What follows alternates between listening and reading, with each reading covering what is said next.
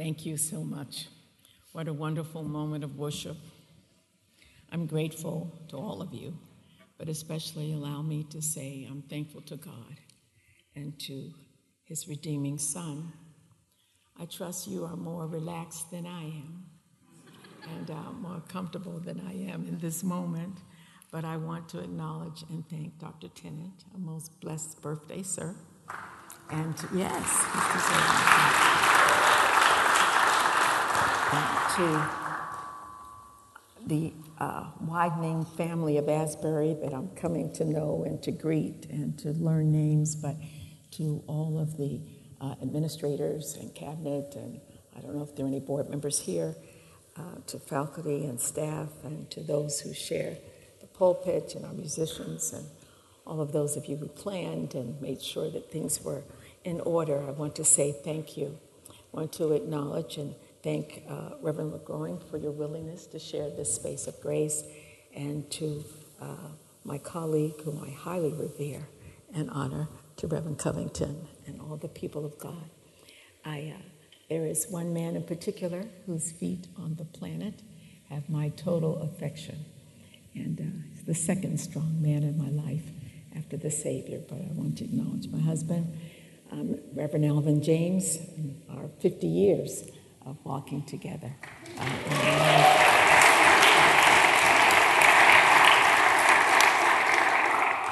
Is the volume all right? I know sometimes my voice drops a little low, so you can let me know.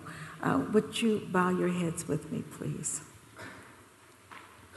Father, you have called us to gather. And in these moments of self examination and perhaps even corporate repentance, times of praise and seeking you, we seek to give ourselves to you, even as the hymn has said, to trust you in a sweet trust and to surrender all to you. And we pray, O oh Lord, that we might give and receive that which you have for us, nothing more and nothing less. You are our healer, you are our helper, and your grace is all sufficient. We rest in you and thank you for the immensity of your presence. In Christ's name, amen. Not sure which mic I'm on. Perhaps I'm on the, all right, on the lapel mic. You've heard the reading of the word from Acts, the ninth chapter, uh, and a familiar story and passage there that speaks of Peter's itinerant work as he followed in the path of Philip, who had already done much of the evangelistic preparation for him. And so it is that Peter, in the way of apostolic mission and commissioning, as scripture says, he went here and there in the New Revised Standard Version, that he moved around. And as he did so, he came among the saints. Tell me when you want me to adjust this more. Okay. Came among the saints and the people. First at Lydda, uh, the two twin cities, significant cities there on the coastal plains of Sharon. Uh, he is at Lydda first, and he moves among the believers in a very rare form Luke, as a writer, refers to them as the saints, letting us know that he's moving among those that are devoted and who are already believers. And he moves from there to Joppa. Let me give you a bit of background as we approach, and I ask you to be prayerful with me for the next few moments in this perhaps odd title of The Height of Fashion. The Height of Fashion. I don't think much of uh, labels often or designer matters. So we obviously are speaking of something else, of a spiritual clothing, a word of wearing God, of being clothed and putting on Christ. A bit of background to this text and perhaps hopefully to our lives. It's that sometimes we all run across persons who we might say have R rated lives and they ask things like, Will the presence of Christ really make a difference in my life? But referring to words from the Message Bible in Matthew 11, 28 and 30, Jesus says there, Walk with me and work with me and watch me and see how I do it. Learn the unforced rhythms of grace. Learn the unforced rhythms of grace. He says, I won't lay anything heavy or ill fitting on you. So, the height of fashion. Spiritual formation and transformation is familiar to all of you and is a common phrase used as I've learned on these campuses and on this ground. But it merely speaks of just keeping company with Jesus, just hosting his presence as our risen Lord. And so these unforced rhythm, rhythms of grace, as Eugene Peterson would offer to us, are not a result of increased self effort as a matter of fact, doing more work just to earn the favor of the Lord is mutually exclusive of the kind of grace that we are talking about. And so, from the very beginning of time, we find that the church linked its desire for more of Jesus with intentional practices, relationships, and experiences that would usher them into that presence. The unforced rhythms of grace uh, I found to be prominent, like glistening threads in this particular passage. Others would probably hurry to the subsequent passage where Peter, in a very renowned way, introduces Cornelius to the Savior. But I'm more concerned about what led up to that grand change. What happened in that pre uh, momentous moment, which I think is equally as important. And so, allow me to just introduce the text a little bit. You know by now that we're talking about means of grace as they emerge from this text. And in doing so, we highlight several things. I trust you heard the reading, or we'll read it again later. But we notice something about the nature and the movement and the flow and the rhythm of grace. Peter begins by going here and there. He is on an itinerant mission. It says he returns and travels south to Lydda. And from there, he goes about 10 or 11 miles further uh, to Joppa, a city which means beauty, at least it said that means beauty. And while he's in Lydda, he's traveling among the saints. And already it says something to us about the nature of grace. The grace is not the exclusive property of any one locale. Grace does not belong, belong in any monopoly to any one people or to any one group. But grace is intended to be spread. Uh, you're sitting very straight and proper. And so maybe if you relax a little bit and think about how grace will shift us out of comfortable postures and positions, grace has a flow and a movement to it, an unforced rhythm of grace. And so it's only right that how the Lord has used Peter as a vehicle in Lydda, that he would find himself called and commissioned with signs and wonderings follow to go from Lydda to Joppa. And he does so knowing that he cannot take credit. And so he is careful when he heals Aeneas, the paralytic, uh, in the beginning verses of our privileged text, that he says to him, Aeneas, Jesus Christ heals you. He recognizes that he is in a subordinate position but that all of the credit goes to the master. And this, the scripture is wonderfully reminiscent because it reminds us of the former beggar that Peter had encountered. It reminds us uh, both of the miracles that are in this text, speak to us even of the prophets and the, continu- the, the continuousness that we find, the consistency in the text, both with Elijah and with Elisha uh, as they are used as vehicles to minister the grace of God and to see healing as a result and to give back to widows uh, their sons. And so we see, and when we refer to grace, that its nature is that there is no monopoly on grace, contrary to some of our, oh, I don't want to get in trouble my first time in this pulpit, but denominational friends, there may not be a headquarters on grace, but grace moves that the divine activity of God, it ripples out, and perhaps it does not have an epicenter per se. The work that had been done in Jerusalem is now moving further and deeper into Gentile territory. No one people, no one group, no one style, no one expression. But grace that was suited for Aeneas and that was a critical case as well. He was paralyzed, scripture says bedridden for eight years. We don't know what it was that caused his malady, but we find that when uh, Peter is sought by two men after Tabitha, her Greek name Dorcas, has died. This maker and sewer of garments, this one who takes fabrics and swatches, like some of you have, and turns them into garments and coverings for widows, that she is now a dead disciple. And it is at that instance that they send for Peter. And so the same grace that worked for Aeneas in his paralyzed condition uh, is the same grace that works to resurrect, or better said, perhaps to resuscitate this disciple.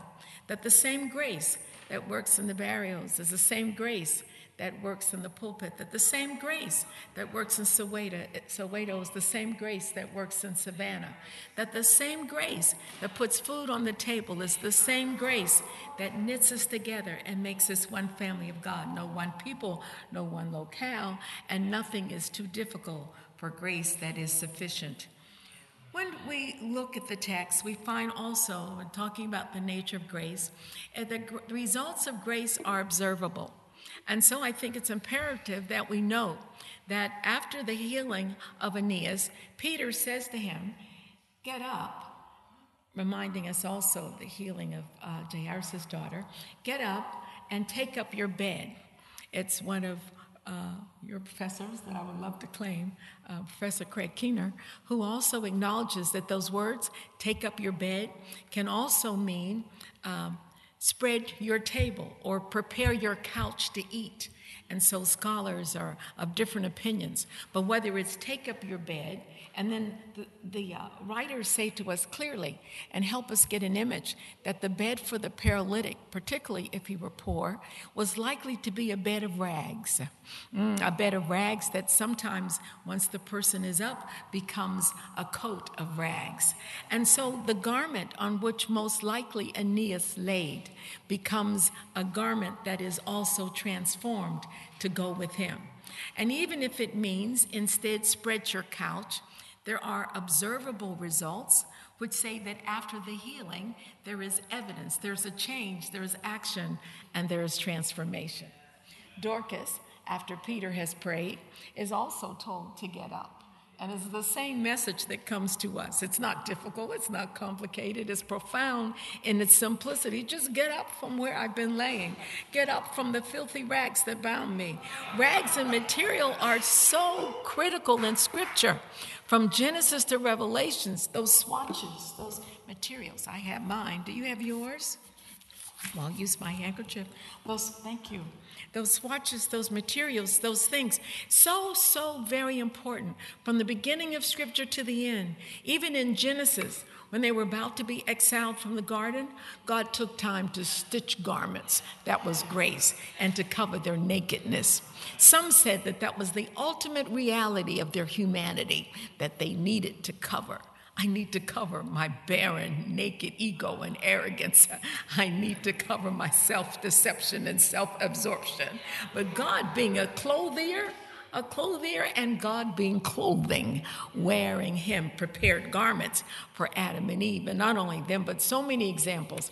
Hannah, for her growing son Samuel, prepared a garment and took cloth uh, the woman who touched the hem of the garment, and Elijah with the cascading mantle um, that passed on to his mentee, and Rahab who had a thread of a garment that she hung out of a window, uh, reminding the spies of her covenant. And on and on and on, we find garments, so much so till even the babe was identified as being wrapped in rags.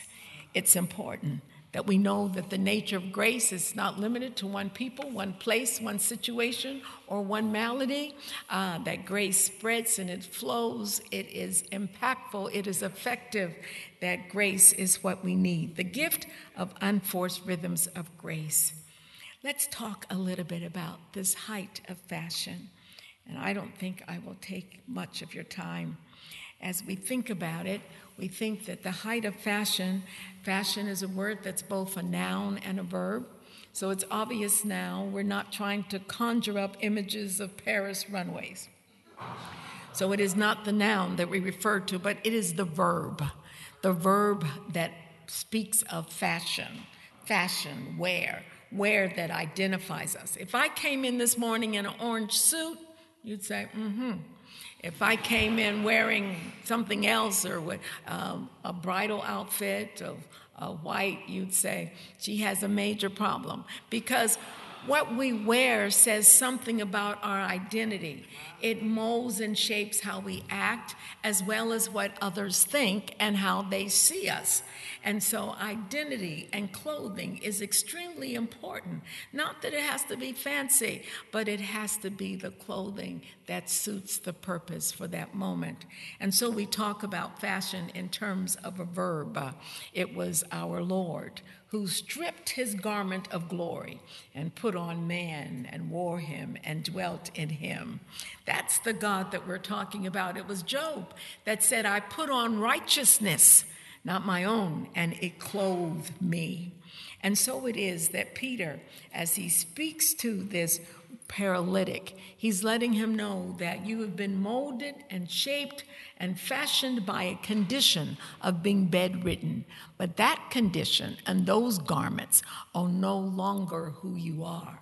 That we are being conformed to an image of Christ, that we're being made new in Him. If I knew how, I'd send out aroma. Someone just gave me some aroma lotion, aromatherapy. I'd send out an aroma and whet your appetites until whether it's through sight or sound or smell, we would begin to desire more of Him. Lord, I want more of you. I want to wear God. Sounds a bit presumptuous. Uh, I want to sport Him. But this is the ultimate of wordless witness. This is really lifestyle evangelism, not in what I taught, not what I promote, not in a big cross or a thick Bible or letters before behind my name, but it's merely just wearing Christ. Ah, just falling back in who He is and letting Him be all that He is in us. So the very notion of wearing God is it, it's a promise. It can be a little overwhelming at first, but it's also highly suggestive the height of fashion, this identity that when we wear Christ, it not only identifies us with a group, some things, some clothing um, sets us apart, I think. Some clothing creates barriers and walls and divisions between us. But the clothing of Christ is one that blurs the divisions, blurs the distinctions sometimes social, sometimes economic, sometimes political, even some differences in our faith tenets. That is the height of fashion. Its height becomes it comes from a high place. It flows from the head to the hem. Its height because it's the place that we remember that the anointing oil for Aaron was put not on the flesh, not on his particular personality or style, but it was only the garment that could be saturated with the presence and the anointing of the Lord. And so it is that we want to wear God and see many of these social distinctions fall apart. I want to, and I speak now personally as my confessional and my very present prayer, I want to learn how to put on Christ. I want to learn how to wear the spiritual clothing because it speaks of spiritual disciplines in our life. It speaks of habits. And I thought about nuns who wear a habit, and I tried to find something about what does the habit speak to, but allegedly the habit speaks to devotion, but not so much my devotion, but his devotion to me and to us. I need a habit of grace. I need a habit of grace. That's not situational, that's not circumstantial, that's not seasonal, but I need a habit of grace. Uh, I desire it, I want it, and I can don't have to purchase it, but it's made available for me without price. So I need enough of a garment of grace a garment of grace. And I'll leave you with three aspects of those garments that first being the habit of grace, a habit of grace that is available to farmers who have soybeans and have difficulty finding a way to sell them, a grace that's needed for children and adults that long for just simple clean water in Flint, Michigan, and other places we've not exposed. A habit of grace for wives of first responders and men uh, who are in blue, as well as mothers of black and brown sons, who both stand in the window of Sisera's mother and wonder will they return or will their blood flow in the streets. I need a habit of grace for every season, every stage, every age of my soul. I need a grace that won't wear down. I need a grace that won't evaporate in changing weather. I need a grace that others meet before they actually encounter me. The Apostle Paul said it this way He said, There is neither Jew nor Greek, slave or free, no male or female, for you are one in Christ. One cloth, one huge cloth, one cloth of varied colors and styles and patterns and stripes and hues, one cloth that fits everyone, one holy cloth, one garment that allows differences to fall away. If you don't remember anything else, I hope it won't be offensive, but you might remember this, call, this clause. It's not original to me, but some have called this idea of using the disciplines, prayer and fasting, meditation and study, seeking God, one anothering, they've called it kind of a holy gender bending. I did make it up. But if nothing else, it means that I am being shaped, I am being molded, I am being conformed to his price. Dorcas was resuscitated. The two men went and they brought Peter. They heard about the miracle in Lydda, and many saw and believed in Lydda. And so, no doubt, the word went to Joppa. And they said, Peter, come in a hurry, because there's an urgency. The body had been washed and laid in an upper room. Perhaps that was a sense that they not only knew of Dorcas's devotion to them and had a habit of grace, but it was evidence of, secondly, a heart of grace, because it was a heart of grace that made Peter respond, a heart of grace that caused them to be intercessors on behalf of Dorcas, a heart of grace that reminded the widows of how she had loved them and the compassion she had shown. And I told you that the spiritual disciplines are just all over dripping in this text because it's grace that advances the kingdom of God. And so it is it was Dorcas's needles, I imagine, that pierced the fabric and the material and to make coverings. The scripture implies to us that she made inner garments and outer garments for the widows, and they missed her. They were weeping and wailing as Peter was escorted to the room. Some work of grace you can see on the outer, but some of the apparel and grace that covers us is an internal, invisible work that God does. And so it is that as her needles had worked through the fabric and the material, I believe in the same way the nails of Calvary worked through the fabric and the flesh of our Lord, knitting grace for you and grace for me, ripping his flesh like the veil of a temple that I might have new life. I sometimes I identify more with Dorcas than Aeneas in that chaotic, critical condition. Sometimes I have to confess I've been more of a dead disciple in a church. Sometimes we're dead disciples, but in an upper room space, but not no longer moving and acting and covering other people. So grace is in demand and it's on demand. Grace that is a habit expresses devotion. Grace that comes from a heart of compassion. And then grace that is a hope, a habit, a heart, and a hope. A hope for the future because Aeneas had to get up and go and spread his couch to eat or carry his bed. And Dorcas opened her eyes, reversing the course of her death, and saw Peter he extended a hand, formed community, and she stood up. And as in Lydda, the same, and similarly in Joppa, where people turn to the Lord because grace will create a community out of us when we see more that we dislike and differences than the one fabric and the one cloth. It's there. And so it is that the habit of grace is an unforced, not a work of my flesh, but an unforced rhythm of grace. Walk with me. Work with me. Watch how I do it and learn. I won't put anything heavy or unfitting on you. And so this passage is full of evidence. There's a witness that comes. And not only is there a witness in both cities, but we find that the paralytic was not just Aeneas. Paralyzed were the widows without their advocate and their intercessor. But perhaps the most pressing paralysis was that of Peter, who did not understand the nature of moving into Gentile territory.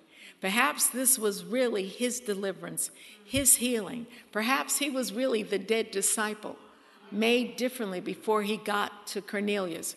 Perhaps the garment was not so much the bed that Aeneas laid on or the garments that Dorcas made, but it was evidenced in a sheet that came down with, with all kinds of beasts that Peter preferred to call unclean. Garments are everywhere, but they need not be haphazard. They can be folded and laid gently in the graves that we used to occupy. We offer the fabric of our lives, the different texture, the patterns, for we've been counted worthy. We dare not hoard, but share.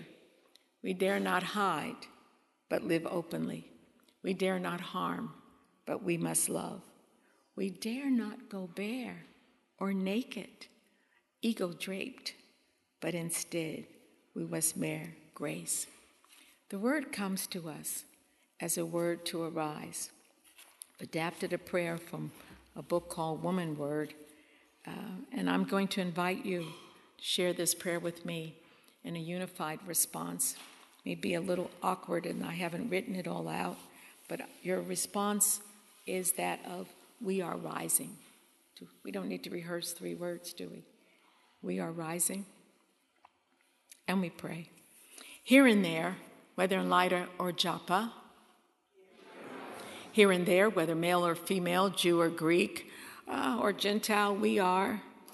From silence, from bondage, from exclusion, from prejudice, from exploitation, from guilt and affliction, from addictions, and against all odds like the sun and like the moon, like kites and eagles, like the tide, like prayer and incense, like bread that has been molded, like Aeneas and like Dorcas. Into hope, into freedom, into speech, into power, into partnership, into significance, into the future from the dead. We receive grace and have received grace. And so we are able to give grace. Would you stand with me, please? And except for Reverend Covington, whose swatch I have taken, I'm going to invite you, if it's not uh, too embarrassing to do so, too simplistic or too childish to do so, to consider the little piece of cloth that you have and to be reminded through that simple little swatch that God has covered us with the love that is long suffering, that He has hidden our faults, that He has overruled our frailties, He has moved and washed away our disobedience. And so this reminds us of grace that we have received. I invite you, if you're willing and comfortable to do so, to give that to someone around you and to receive a similar thought from them. But to do so not just mindlessly, but to think about all that God has given us and how it is we can give grace and keep company with Him. If you find that there's an area in your life where perhaps you need a more personal moment and demonstration, there are some small pieces of grace that have been laid on the kneelers. You are invited, if you care to, to come to the altar and leave your cloth there and to return with the makings of a new garment. May we do so during the selection that the band is going to give us. Thank you.